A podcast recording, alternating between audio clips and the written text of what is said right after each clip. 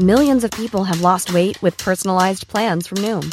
Like Evan, who can't stand salads and still lost fifty pounds. Salads generally for most people are the easy button, right? For me, that wasn't an option. I never really was a salad guy. That's just not who I am. But Noom worked for me. Get your personalized plan today at Noom dot com. Real Noom user compensated to provide their story. In four weeks, the typical Noom user can expect to lose one to two pounds per week. Individual results may vary. Please take your seats quickly, ladies and gentlemen. Thank you. Hello, ladies and gentlemen. Welcome to The Passing Shot with Joel and Kim, the tennis podcast by fans. On today's episode, backed by our crowdfunders, Judy Tharp and Liz Curran. Rafa rules in Barcelona. Ash Barty takes the crown in Stuttgart. And Benoit Paire gets kicked out of the Olympics.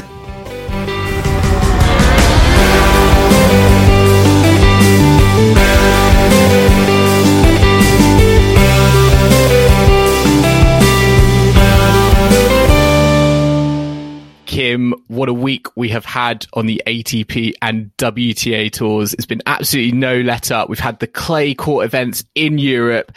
They have not failed to deliver, have they? There have been some absolutely fantastic matches over the over the last week or so in Barcelona, in the Serbia Open. It's been absolutely great. And I think genuinely, we've not really had any match of the year candidates, I feel, so to speak, so far, maybe in the clay season, but I do now feel like, just like classic London blusses, we've had two come along at once. Yeah, especially uh, on the men's side, two kind of epic matches uh, this weekend. And I have to say the outcome of one of them in particular pleased me very much. Uh, seeing Rafa jump into that swimming pool for the twelfth time in Barcelona um, was just, yeah, the... the icing on the cake, uh, the cherry on top of the cake of my weekend.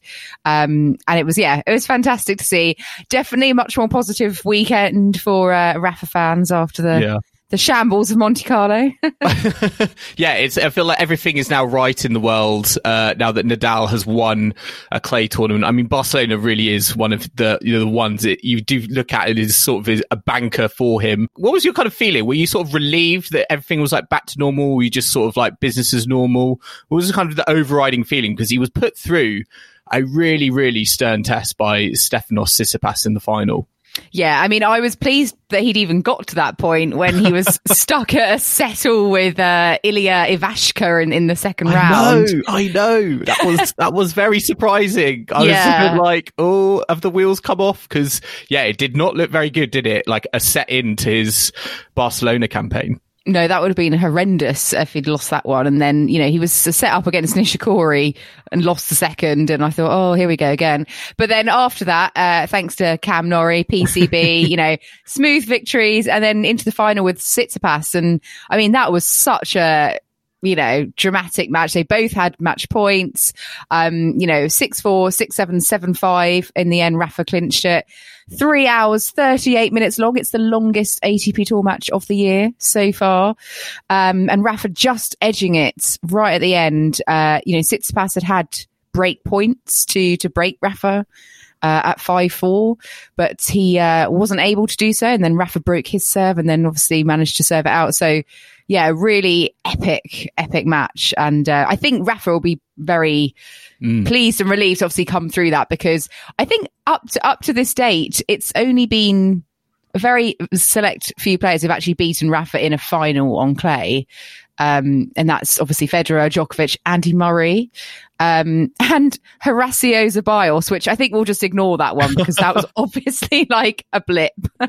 Actually, I remember. I remember that one. I think that was one. He was on the on the comeback trail, and yeah. yeah. But Golden anyway, yeah. swing, I think. Yeah. I mean, this this Tsitsipas. I feel like yeah, he has. He's just full of confidence after that Monte Carlo victory, and I think this is the final that everyone wanted to see, because, you know, there's been a lot of kind of chat recently about Tsitsipas, and is he, you know, is he the, you know, is the the heir to the the Rafael Nadal throne on the clay court? And I think with that sort of hype and that build up, um you know, we were all sort of curious and hoping for this final just to really see how close they are um when it comes to, you know, facing off with each other. And um I think that's what made this match so compelling. And it was just such a, you know, it really did come down to a few points kind of here and there. I think I think arguably both players, you know, obviously could have won it. And Nadal will be, I think, very, very thankful he came through. But it was very, very impressive. And it was a very, very stern test. And hopefully, I mean, this could potentially be, you know, this could be a French Open final maybe in, in a month's time, because the quality of tennis on show was just absolutely fantastic.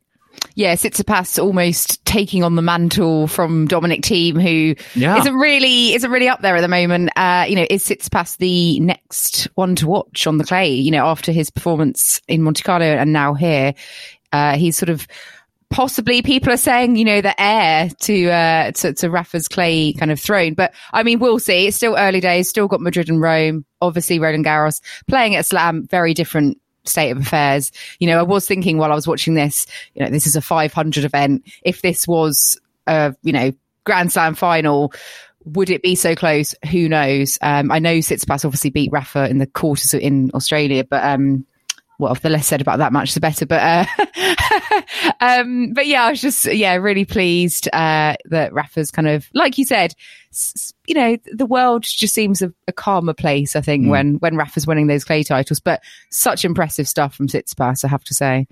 Are you at all worried as a Rafa fan? I mean, how, given how kind of close it was, but also I think, you know, the, those three set victories kind of early on in the, in the tournament, because there were blips there and you don't normally see those blips in a, you know, a Rafa Nadal sort of run to a final. You know, I, I was sort of expecting it, I think, more against, you know, Cam Norrie and Carreño Busta, and basically any Spaniard. I feel like it's just a routine victory, but those sort of blips against Ivashka and, and Nishikori in that, that second set, is that, is there still, even though, you know, he's won the title, do you feel like there's still a sense of sort of worry there in terms of his, you know, this sort of cloak of, of invincibility? Do you feel like this season maybe it's a little bit kind of less invincible than it was? Because I certainly feel with, if you look back at those two matches, there were definitely, I think, hangovers from, you know, from Monte Carlo, where, you know, he didn't do that well, you know, particularly, I think, you know, from the, you know, his ground strokes. I don't think his,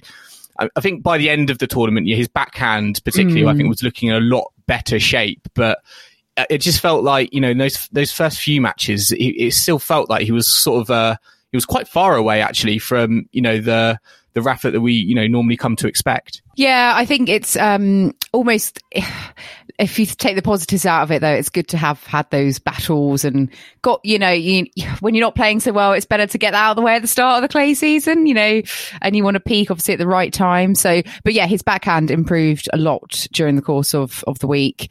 Um, in Monte Carlo, he, he was hitting way too short, and um, we saw, you know, Rublev really managed to kind of punish that Uh, in Monte Carlo in the quarterfinals. But um, yeah, Rafa has kind of sorted that out a bit, especially in the final against Tsitsipas. Um, a lot less errors as well. I think in the third set, Rafa was very, very clean, uh, which is what he needed, because mm. you just can't afford to give points away, you know, willy-nilly. So, uh, but yeah, really, really good. Um, I mean, just a note, Joel, on what else happened, I suppose, in Barcelona this week. Uh, we obviously had Cam Norrie get into the quarters, very good. Dan Evans, not such a good week for him. He lost in the first round uh, to Corentin Moutet, which, to be fair, I wasn't really surprised about. I think Dan's had a great couple of weeks and he was probably a bit burnt out as well. Oh, yeah, a lot of um, tennis. Definitely. Uh, but Fabio Fognini, uh, one of our, well... one of your favourites, Joel, I don't know. He, he can provide a bit of excitement from time to time, and, and he has done that this week. He got defaulted from uh, from his match uh, for verbally abusing a line judge, I believe. I've still not really found a clip of it. I've I've heard him kind of talk about it in his interview afterwards. Um, it sounds like he feels like he, you know, classic Fognini, no, no, not really an apology. Uh, feels like he's been hard done by and just kind of wants to, to move on. You know, he, he's obviously got this image that he's the, you know, the, the bad boy of, of tennis, I think he kind of said, which I was kind of disputing actually, because is he the bad boy of tennis, or is it Nick Kyrgios? Or has he, I think he's actually taken the mantle, hasn't he? Whilst Nick Kyrgios is, has become more chilled and is sort of still, you know, in Australia and, and not really on the tour. I feel like Fognini now is kind of almost usurped him. But um, yeah, it was a bit, um, it was a bit of, it wasn't a shock, but then I think it was, because, you know, from the, from the reports I hear, I feel like he was, he was, genuinely maybe a little bit hard done by, but I feel like his his image uh, and his notoriety up to that point in his career didn't help him. And he was called, I think, for an audible obscenity, and it didn't help, I think, that there was a a a, a ball girl in the close kind of proximity to him. And I think that's what led to this happening. But it, it felt like we've seen, to be honest, it felt like we've seen worse things on a tennis court go unpunished than than what played out.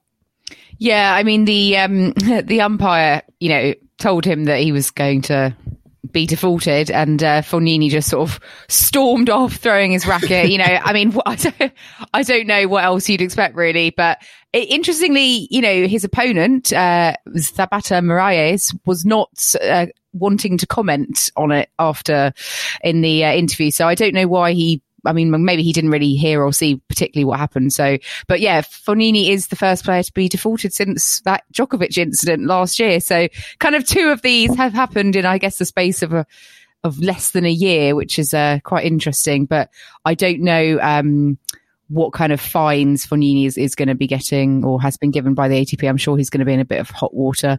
Uh, but I remember at the A O, didn't he? He had a go at Caruso, didn't he, after the match? Yes. Uh, there was yes, a bit of aggro. Yeah. So it's not. He's obviously in that in that mood at the moment, Fognini, but uh, watch this space. I mean, Kim, to be honest, if Fognini if, if Fognini is not in hot water, then I'm sort of a bit on edge, because I feel like he that's where he belongs, and this is just a continuation of that. yeah. Um, and talking about Djokovic, actually, let's go and talk about the Serbia Open, which obviously took place at the Novak Tennis Centre last week. Um I was fully expecting Novak to kind of walk away with this title, but that was not to be, because in the semi-final, he lost to Aslan Karatsev, which is, I guess, the other match that, you know, was a right epic uh, over the weekend and was absolutely fantastic, and was the longest A T P Tour match of the year until the day after, when uh, Tsitsipas and Rafa, you know, took mm. that mantle. But yeah, Karatsev won seven five, four six, six four. I think he saved something ridiculous, like twenty-three break points, yeah. um, which is twenty-three of twenty-eight break points. Yeah, it's it was, crazy.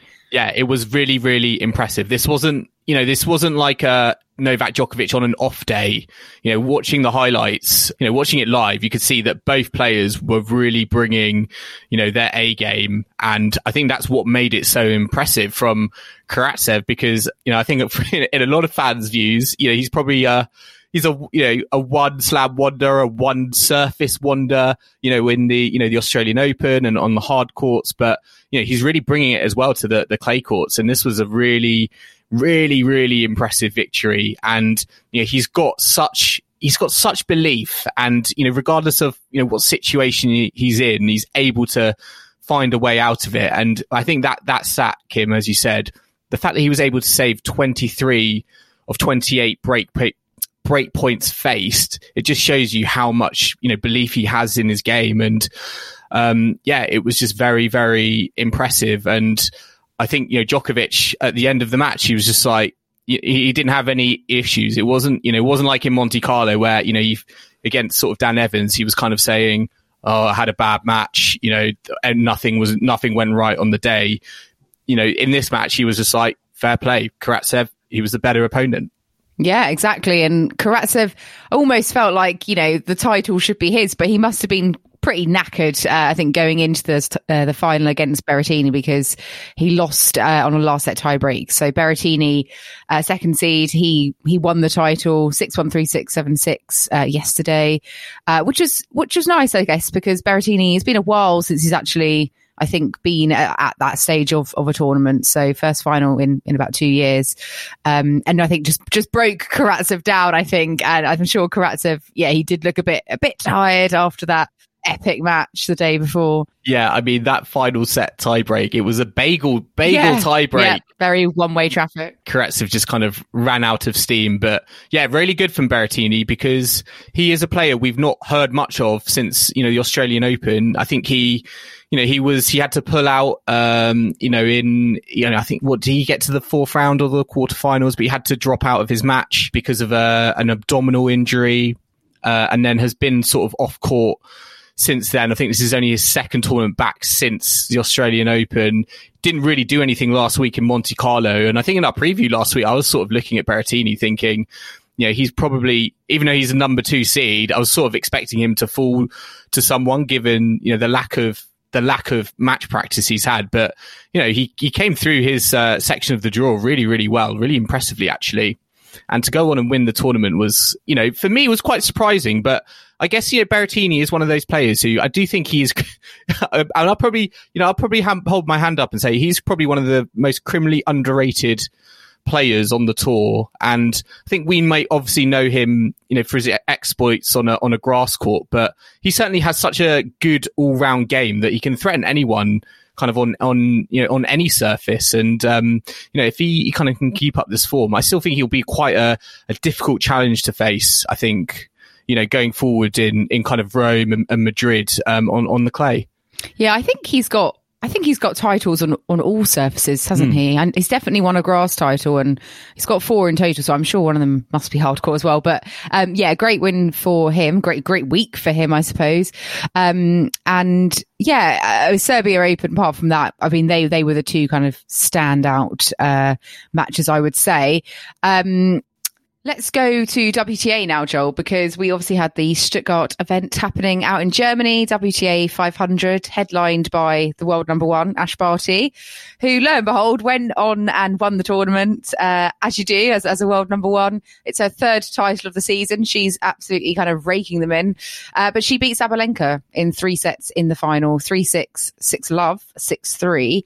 Um, and she has got the most ridiculously impressive record, has Ash Barty, against fellow top tenors, because I don't think she's lost a match against another top ten player. Um, well, she's on a ten match winning streak against other top ten players, which actually, if you look at even the likes of, um, I don't know, someone like uh, Sharapova back in the day, or, you know, Kvitova, Osaka, Muguruza, all of those top players, they, um, have not been able to to have that sort of record. I suppose it's only Serena um, that, you know, would be right up there. So Ash Barty is putting together some very impressive um, tournaments and, and stats as she kind of goes through twenty twenty-one. I, I think what was so impressive actually about Stuttgart was, I, I know we talk about Ash Barty, I feel like always we associate her as kind of a battler on court and really sort of able to kind of come through any sort of adverse kind of situations, and she really needed to do that, I think, in order just to to reach the final. I mean, she had three victories over uh, top ten opponents, Pliskova, Svitolina uh, and Sabalenka, um, but The, the manner of those victories, they were not easy victories. Um, you know, I think Pliskova served, you know, served for the match. Svitolina also was very, very close to uh, beating Ash Barty. I think actually Svitolina has a better head-to-head record. But I think what the you know, the thing that we learned this week, and, and again, another sort of sort of characteristic I think we always associate with Ash Barty, is that she's such a great, I think, reader of the game. And I think that kind of showed in the final, because you know, she lost the first set six three, and then she won the second set six love, and then the third set six three. I mean, I feel like she really, even if she's not, even if she's like losing or, or not sure kind of what's going on in that, in that first set, she knows what to do in order to kind of put it right. And I think almost in that final, she used that first set to just understand Sabalenka's game. And then off the back of that, understand, okay, what do I need to do? What do I need to change in my game? What's not working at the moment? And then do that in the second set. And once that second set scoreline was in place, I mean, it just felt like it was just going to be a bit of a formality, which it was. But I just think it's been very impressive uh, this week from Barty in terms of how she's been able to read her opponents and adapt during the match, which I think is is a trait that I don't think a lot of players have. And I think it's the, you know, the best players, the Grand Slam, you know, the Grand Slam champions are the ones who are able to kind of adapt whilst the match is going on, um, mm. which, which makes them, uh, which makes them stand out.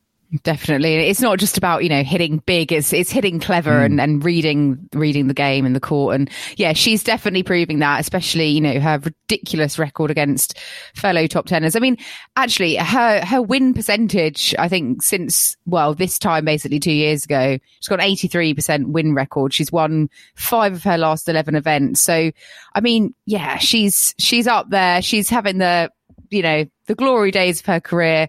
Long may it continue. Um, yeah, really, really pleased, you know, to have her at the top of the of the game, I think.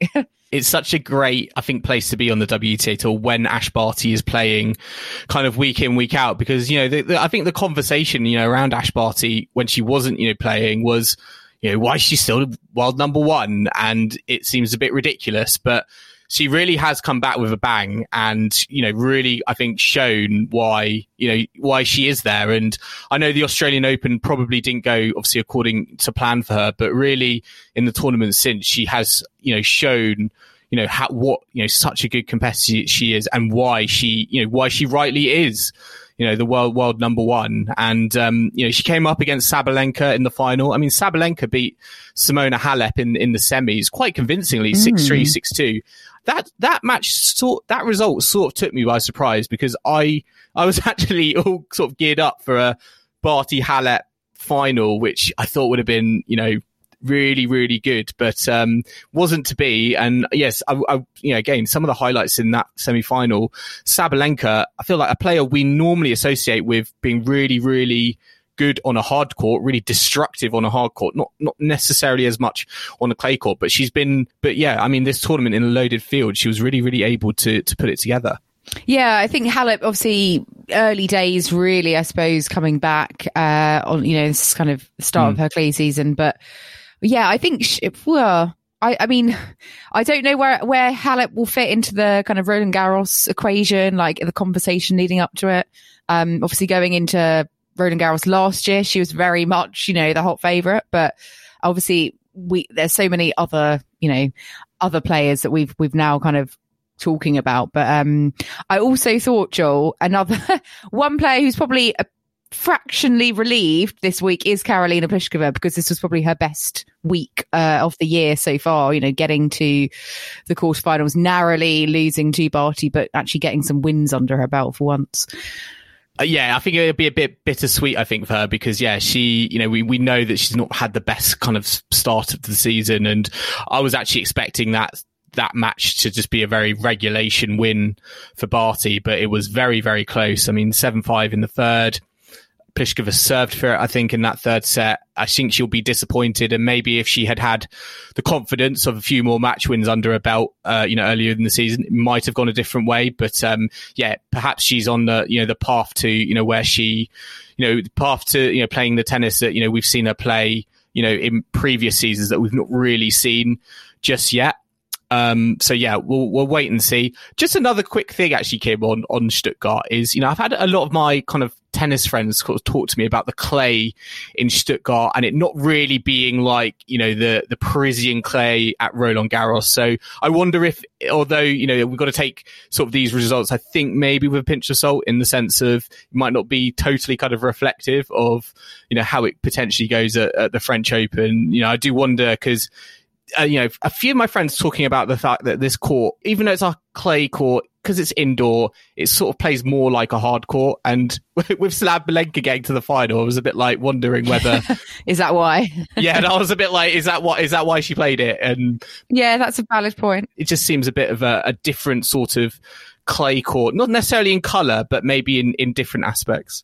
Yeah, I mean, well, Roland Garros does have a roof now, so, you know, some yeah. of the matches may be indoors, but I know that wouldn't necessarily make it the same. I, I guess it's good to, you know, be able to, well, I mean, in terms of Barty, like if you look at where she's won titles now, she's won, you know, indoor clay, outdoor clay, grass, indoor hard court, outdoor hard court. So she can win on all surfaces, uh, you know, however they may differ. But yes. Singles and doubles as well. Oh, yes, I know, because, yeah, we didn't even mention she won the doubles this week with Jennifer Brady. Uh, so, yeah, absolutely fantastic week for Ash Barty. Uh, yeah, they beat Krawczyk and Masek Sands in the final um, on a match tiebreak. So, yeah, that's obviously a really nice partnership, isn't it? You know, Barty and Brady, obviously two very top singles players as well teaming up. So yeah, fantastic week for Barty in uh, Stuttgart. But we also had the W T A two fifty event in Istanbul, um, which was won by Sorana Cîrstea. Uh, she beat Elise Mertens in straight sets in the final.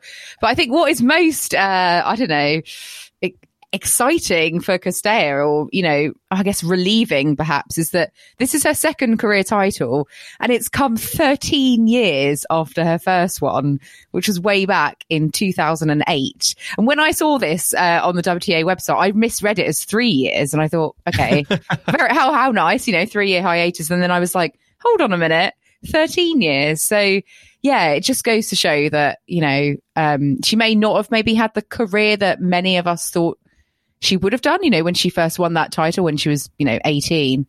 But like, lo and behold, she has got over the finish line once again on the W T A tour. I know. And she didn't, she didn't drop a set. She was really, really impressive. And we know that Elise Mertens is a very, you know, one of the most consistent uh, players on the tour. And to, yeah, to beat her in, in straight sets in, in the final, uh, you know, very, very impressive. Cîrstea is, I think, an interesting one because, as you said, it's, it's taken so long to go from one title to her second title, thirteen years. So I think that just shows very impressive, I think, determination and, and perseverance, I think, just to, you know, kind of stick around and wait for your moment, wait for your chance and, and go for it. I think in the um, in the match presentation, in the trophy presentation afterwards, I think she was almost a little bit surprised that it that it happened. And um, but, you know, I think she will obviously be very, you know, very happy that it did. And yeah, to beat someone like Elise Mertens, she really is, I think, coming back into some really, really good form in her, you know, in her career. And, you know, maybe in her kind of twilight years, maybe she can, maybe she hopefully won't have to wait so long for her, her third title. Because there do there does feel like there there are these opportunities at the moment for these players to come in and do something that, that maybe could has never been done in you know in, in such a long time. Yeah, and players are obviously playing you know way later uh, in in terms of age, mm. so she's got more time. You know, so uh, providing she stays healthy, but obviously she is one of those players that is always, I think, a bit of a bogey woman for top. top seeds at slams. You know, she beat Jo Konta last year at the U S Open, I think it was. She beat Kvitova at the A O this year. So she's obviously been having some, you know, top wins um, kind of in the build up to, to this. And it's all come together um, at, at this event. Uh, and yeah, like you said, winning it all in straight sets. So very impressive. I think, Joel, um, you digged out a random stat about the previous uh, gap, longest yes. gap between titles. Yes, Maranja Lukic, or Lukic Baroni, I think is her surname now. Uh, if you're wondering if there's anyone who's spent longer waiting uh, between titles, Maranja Lukic won uh, in nineteen ninety-eight um, and then won again. Her next title was in Quebec City in twenty fourteen, which is a sixteen-year gap. So... Um, Cîrstea could be, you know, she must, she's hopefully thankful that, you know, she's now had to wait even longer. It's just amazing, really, because it's like you can win a title at the start of your career and you can win a title, you know, right at the end of your career. It doesn't, there's not like, you don't have to be maybe in like your, the, the middle bit in like the peak of mm. your mm. tennis years. It's, I think that's what makes it probably so interesting and so fascinating, is that you could, you could be in the draw and hey, you could, you could win it uh, at any, at any time in your, in your tennis career. Um, Kim, I'm actually just looking because you in our script have posted the draw uh, of Cîrstea's first title in Tashkent in two thousand eight. I mean, I'm just looking at that draw. I don't think a lot of those players are playing anymore. Uh, but it was great. Sabine Lisicki in the final. Mm. Uh, very impressive. Yeah, someone posted that on Twitter. Um, I can't remember who it was, but thank you, whoever it was, because I thought this was really eye-opening. Um, there's a player that, Michelle Larcher de Brito. I mentioned her to you uh, a few weeks ago, and you were like, who on earth is she?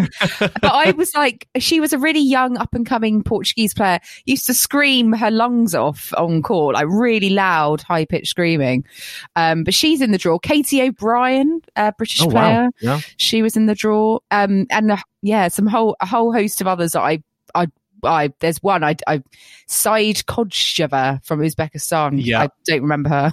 yeah, Nicolescu. I think obviously Arancha Russ is in there. Mm, um, Shvedova. A few, yeah, a few players about, but yes, it's just. I mean, it's just mind blowing, isn't it? A blast from the past. um, right, let's take a quick break now. But uh, yeah, we'll be back in the second half. We'll be looking at Gerard Pique's Davis Cup comments, uh, all the previews for next week uh, for Munich and Estoril, and also Benoit Paire, who's been barred from the Olympics. So uh, join us in a moment.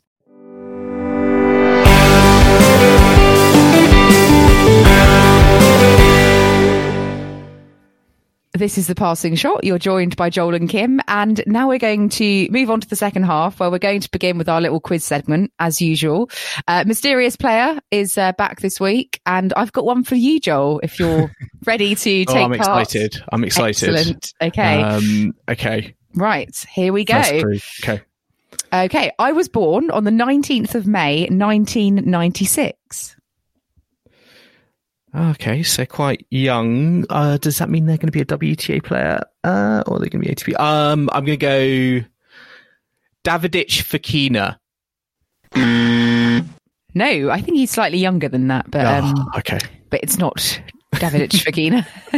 Okay, I won the Eddie Hare International and Junior Orange Bowl Boys Under twelve title in December two thousand eight.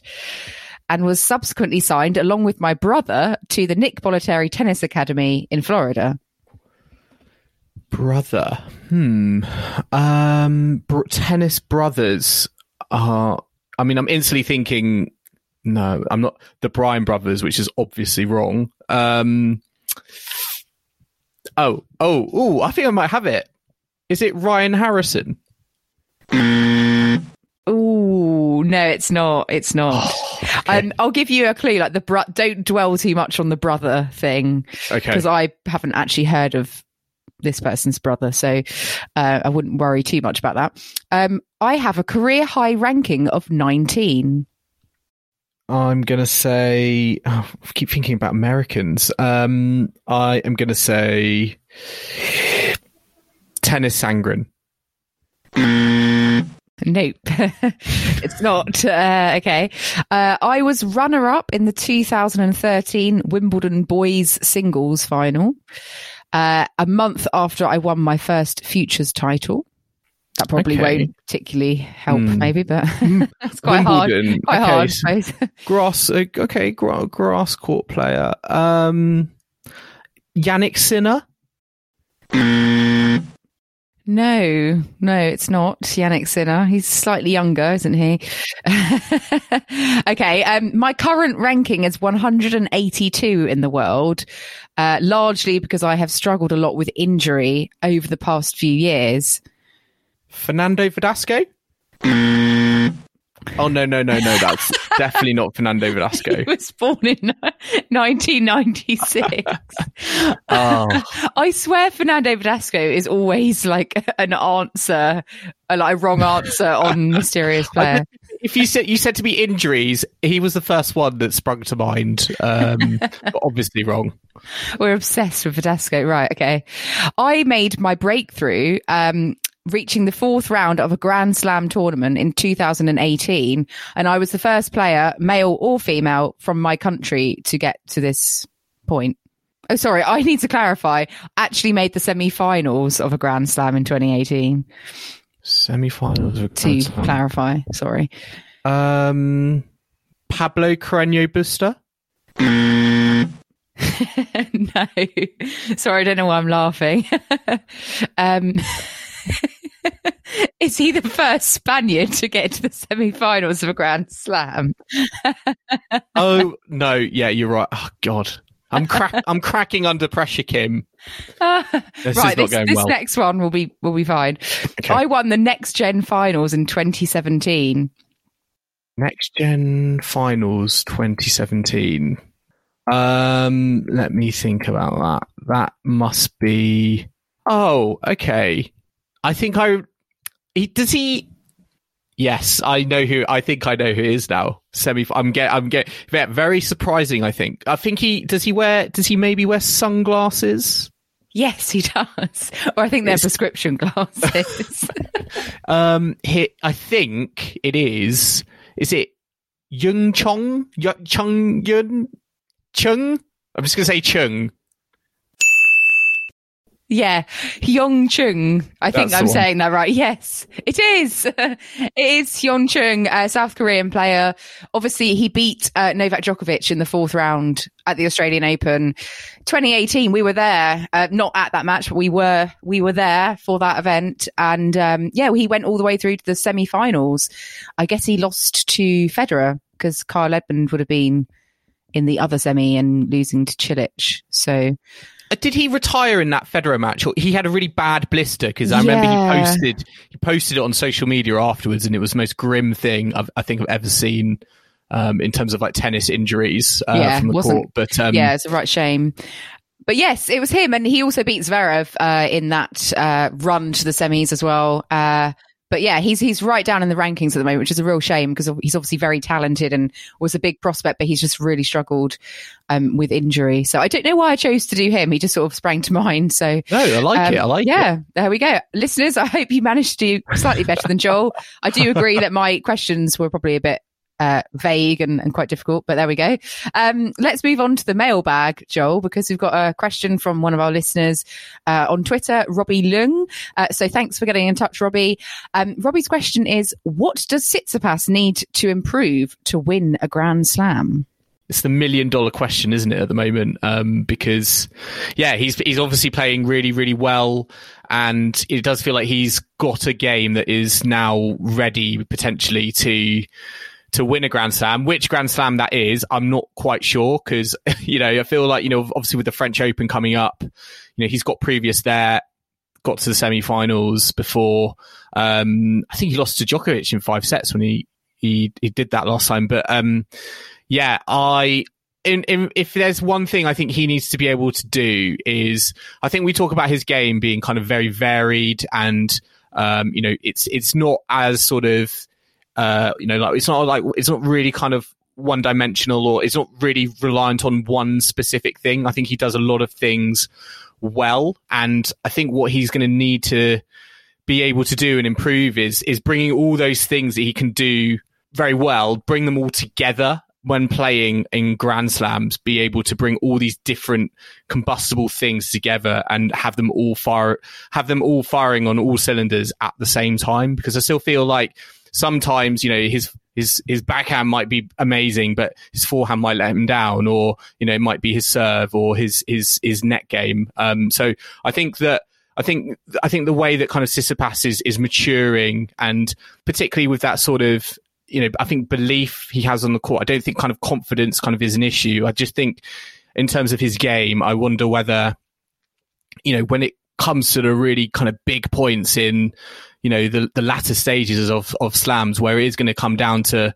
one or two points, I just think he's going to need to have a game that is firing on all cylinders, and there's going to be no chink in the armor. And I think confidence will help him him give him that, but I don't think we've seen that so far um, at, a, at a Grand Slam in those really big moments. Um, you know, he's lost, I think, quite a few tight five setters. I think that's a very thorough answer, Joel. Um, I would just add, yeah, I think it's the intensity um, consistently at slams, because, for example, Australian Open, obviously came back against Rafa, you know, dr- dramatic comeback, one one in five sets.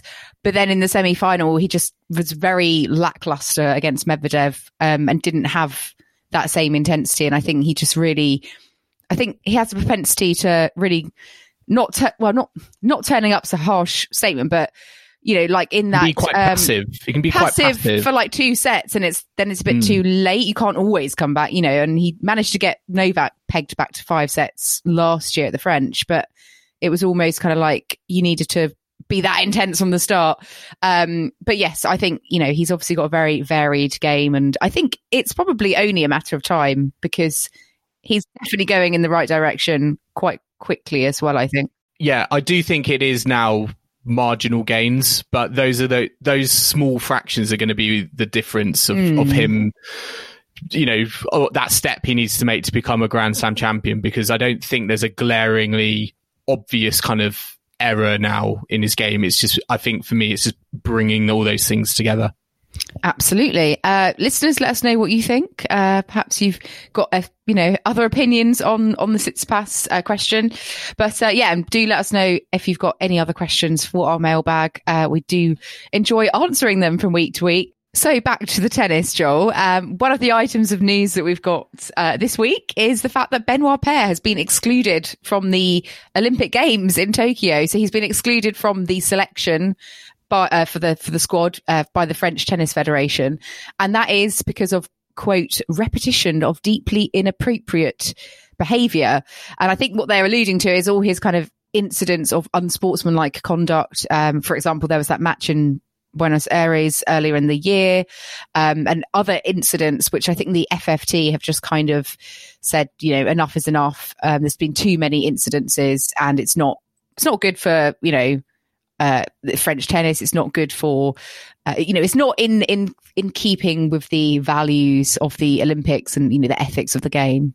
It was really interesting, actually, because I didn't. I've not really heard of, of this before. I, as, as a fan, I just assumed, you know, if you're like the number one player for your country or your ranking is high enough, then, you know, you've got the the privilege to go and represent your country, uh, you know, in, in the Olympics. But, you know, this situation, I think, shows that I think there's more of a, you know, an active role, I guess, by the, you know, the governing body of, of your country, you know, to be like, you know, to look at, you know, look at all these players and be like, are we comfortable with them representing representing us? Yes or no? If no, then, you know, they'll, they'll send a message to them to say, you know, we don't, you know, we don't want you to, you know, represent us in the Olympic Games, and and that's what's happened to, to Benoit Paire. I feel sort of feel sorry for him, um, in the sense that, you know, I think he's he is having sort of a a tough time, um, of it, uh, of late, um, and I feel like we're, he's like the, the he's, he's like the number one person to basically pick on in tennis at the moment. But, you know, he, as you said, he has had some sort of issues kind of go on, the incidents that, you know, you you do agree that they just go completely against kind of what the, you know, the Olympic Games stands for. I think the interesting question is, it's like the French Tennis Federation are doing this, but we were speaking about Fornini earlier. Would the Italian Tennis Federation do the same thing? Probably not. But I guess it's just, you know, it's just that matter of opinion, you know, from from governing body to governing body in terms of where you, you know, where you toe that line. But um, yeah, it's it's an interesting sort of role, I think, in terms of how active, I guess, you are in terms of that sele- selection criteria for your country.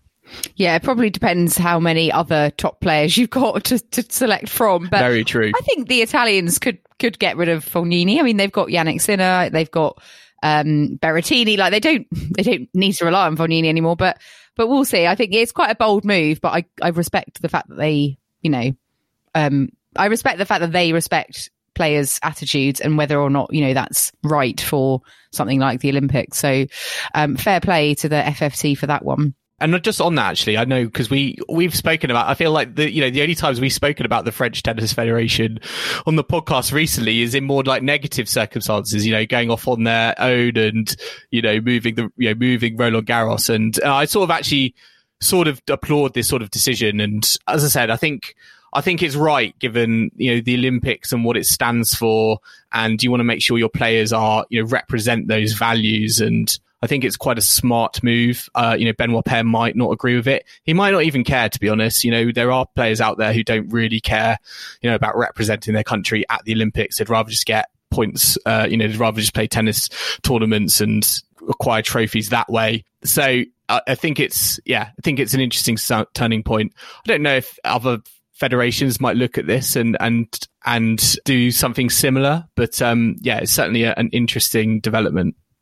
Indeed. And uh, yeah, we also had, uh, well, there's been a, an interesting development in football, hasn't there, Joel, in the last week or so with the European Super League, uh, well, being announced and then sort of, I guess, failing because of the uproar from, from all the fans. You know, the six English clubs, they quickly pulled out again after sort of a backlash from fans.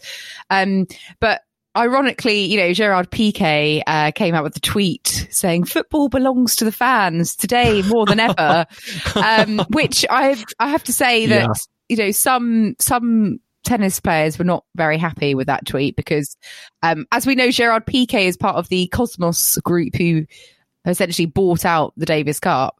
Um And, you know, Edouard Roger Vasselin, Nicolas Mahut, they, they've all been like, what about tennis? What about the Davis Cup? You know, um, and it's, yeah, just a bit of a kind of interesting debate, uh, because it's like, well, does the same apply to tennis? You know, if you're saying football should belong to the fans, what, what are you doing with tennis then? We talk about, uh, you know, I feel like, you know, generally kind of football and sport in general has been dominated by all this kind of European Super League conversation. You know, for listeners who aren't aware, you know, this was this idea that um, twelve really big European football teams were going to come together and make their own league. It got completely quashed uh, within the space of forty-eight hours um, because uh, of various reasons, but club and clubs kind of just... big football clubs just sort of pulled out one by one. Um, and the fact that Pique, I think, came out and said, you know, football belongs to the fans. You know, there's certainly some, I think, parallels there between between football and tennis. And I don't, I'm I'm sort of like, this is a bit double standards because, you know, if if if tennis belonged to the fans, I don't think, you know, it would be right to have something like A, a, an investment group come in and, and buy out, you know, the Davis Cup and sort of, you know, reformat it, rebrand it. You know, that might be, uh, in their eyes, it might be, they might be doing a, a service to fans, but the way that they, I think they've gone about it, it's just, it just completely smacks of, of like hypocrisy, really. I mean, it just feels a bit, it just feels like you could have worded it maybe a little bit better or not said anything at all because, because the fact that, you know, he's got contacts out in tennis and football, there's going to be naturally people who are going to be across both sports, you know, like like us, like some of these tennis players. And yeah, they're just not particularly happy about it. And you can see with their reactions on Twitter that maybe all is not well with the Davis Cup in the sense that, you know, they feel like it it, it does need to have fans be brought back into it a lot more. Yeah, I feel like the essence of the Davis Cup was kind of lost with this kind of rebranding. Mm. And we've only seen, you know, one edition of the Davis Cup finals so far in the new format. And I, I enjoyed going along to them. You know, I still enjoy it in its current format. But I think when you get something like a big investment group, you know, behind something, it's always a bit like, well, you're just doing this for personal profit. And like, do you really care about like the integrity of the the game itself? So yeah, absolutely. Um, I don't think Gerard Pique responded to Roger Vasselin on Twitter, I'm afraid. so uh, get a bit of a Twitter argument going. Um, but yeah, so lots of interesting points of of you know news on the tennis uh, sort of world this this uh, this week, and one of which um, quite sad to hear really. Uh, Dominic Thiem did an interview for Der Standard, which um, is a German speaking newspaper, about sort of his current situation, really, his struggles, um, especially with his mental health, about, you know, the fact that, you know, he just, after winning the U S Open last year, he's just kind of completely had a bit of a turnaround, and, and the way he's like looking at, at life in general and, and his career and um, just all the sort of burdens of the pandemic and I guess how he's approaching the game. It's it's all changed, and it's yeah, it's it's really sad because he's obviously struggling big time.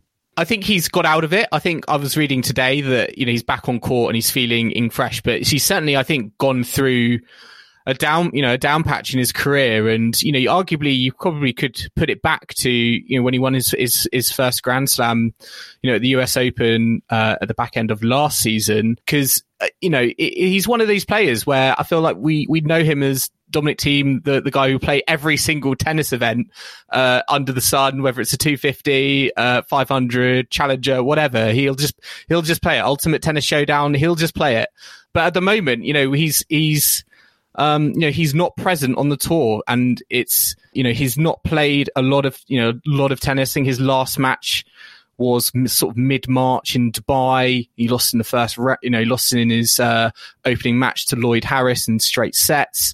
So yeah, he seems to be going through, you know, a part of his career where, you know, it feels like he's in a hole that he needs to get out of. And I'm hoping, I'm hoping he's close to kind of getting out of it. And it sounds like he was in a hole because of the, the whole situation, and that sort of affecting him mentally.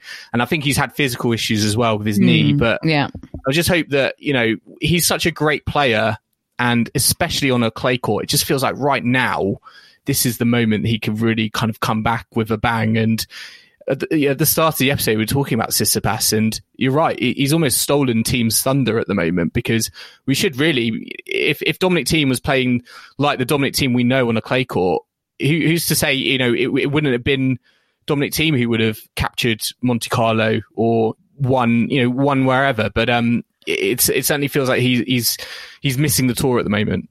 Yeah, I think, you know, like you said, he d- he did did have a physical issue in his knee, which is, you know, I think a large part of not playing, but it's also he probably just needed a bit of a mental, you know, reset. And there's no point sort of, I think he was basically saying, you know, obviously the tour is very intense. You go week from week and it's all all systems go, and it's, you know, sometimes you just need a break and, you know, a bit of time at home. And so I think I think in a way this could do him the world of good, having this kind of break, and he might very well be back and back with a bang. And come Roland Garros, you know, who knows, he might be back to the team of old, you know, um, which would be quite worrying for opponents if that is the case. Uh, but yeah, I mean, well, we wish him well, and uh, it's just interesting, I guess, to hear his perspective.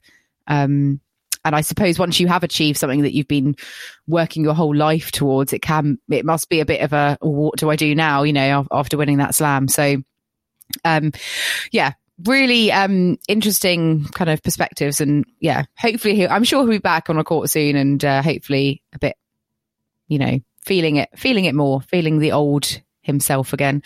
Um but we also had a really nice story coming out uh, from Carla Suarez Navarro, who um I think we did report at the time, but she was diagnosed with Hodgkin's lymphoma about eight months ago.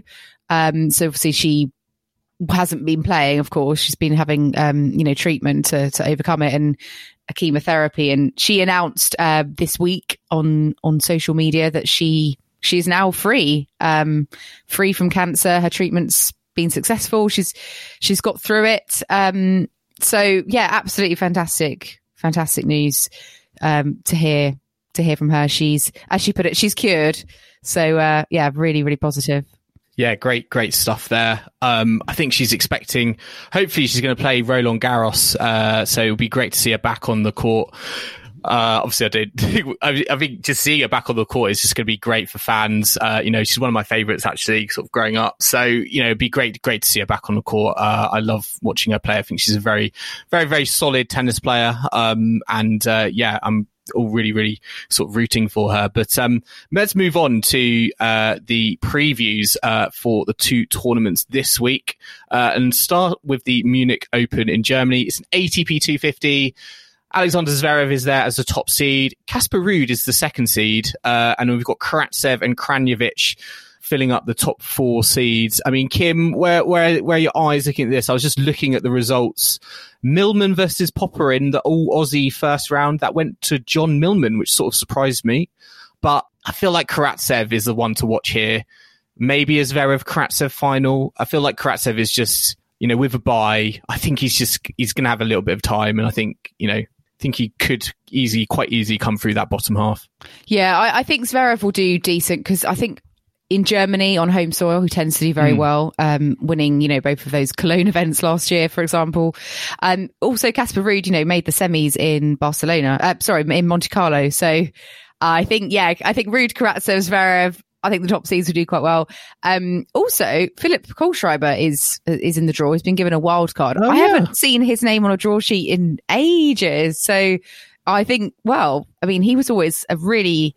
He was always kind of, I wouldn't say one of my favourites, but you knew very, on very his, solid. his day he could mm. pull off a massive win. Uh, I remember that Roddick match at the Australian Open. And uh, yeah, it's always one to look out for. So have to see how he, um, well, he might have played already, actually, uh, since we've been recording this. Oh, don't worry, he hasn't. I oh, am okay. just looking at the app. Don't oh, right, worry. okay. I haven't been, uh, oh yes, he's playing tomorrow against Kupfer. I mean, yeah, Kupfer will probably win that one. But anywho, um, Estoril in Portugal, Shapovalov is headlining that one. Uh, Christian Garin is the second seed. Hugo Humbert, Kei Nishikori, um, Davidovich Vakina's there, Ramos Vinolas. So whole host of players. Cam Norrie is there as well.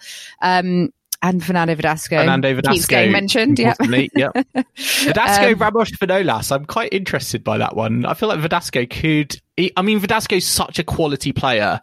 Um, I feel like when he is on court, he's always sort of got a chance, even though he's on, you know, unseeded or wherever he is in the rankings. Uh, it's just a very... He just knows how to win a tennis match. Uh, and I know he's very, very handy. So uh, I'm I'm sort of rooting I'm sort of rooting for him. Um, it's quite an open draw. I mean, Shapovalov is taking a wild card.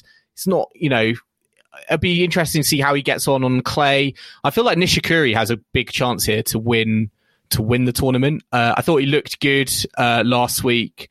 Um, you know, he lost, obviously lost to Nadal, but taking a set off him. I feel like this is a really open draw. I agree. Um, and Estoril, it's a, it's a really nice event. I went a few years ago. Um, so yeah, I'd be trying to catch as much of that as I possibly can this week. Um, but yeah, I remember actually, I think Verdasco had quite a good run at like Madrid a few years ago, didn't he? Did he get to the, he had some big wins. Uh, so who knows? He'll have to pull it together again. But um, I think that brings us to a close uh, for this week's catch up, Joel. Uh, but we'll be back uh, next week, as always, with kind of a roundup of all the news and results from, from this week on tour. Yes, uh, listeners, I hope you've enjoyed listening to this latest catch-up from The Passing Shot. If you want to stay up to date on all things in the tennis world, make sure to subscribe to us on your podcasting platform of choice, whether that's Apple Podcasts, Spotify, Overcast, Castbox, Stitcher, wherever you listen to us, make sure you hit that subscribe button. And if you have been enjoying listening to the show on Apple Podcasts, make sure to leave us a rating and comment. And you can follow us on social media. We're on Twitter, Instagram and Facebook at Passing Shot Pod. Uh, so do get in touch, give us a like, give us a follow. Um, you can also contact us via email if you prefer. We're on passingshotpod at gmail dot com. And we will be back next week with another Passing Shot catch-up, taking in all the action from Stuttgart and Estoril, as well as looking forward to the Madrid Open. So I hope you can join us for that. And we will see you again soon.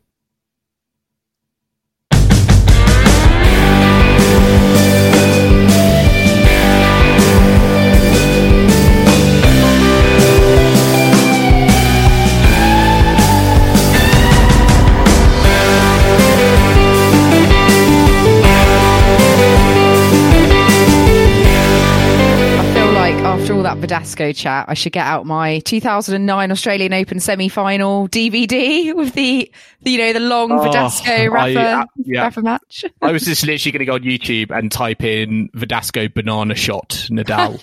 I think that's I think that's the thing that he's going to be most remembered for in his career. Yeah, you're you're probably right, to be fair. Hey, it's Danny Pellegrino from Everything Iconic. Ready to upgrade your style game without blowing your budget? Check out Quince. They've got all the good stuff, shirts and polos, activewear and fine leather goods, all at fifty to eighty percent less than other high-end brands. And the best part? They're all about safe, ethical and responsible manufacturing. Get that luxury vibe without the luxury price tag. Hit up quince.com slash upgrade for free shipping and three sixty-five day returns on your next order. That's quince.com slash upgrade.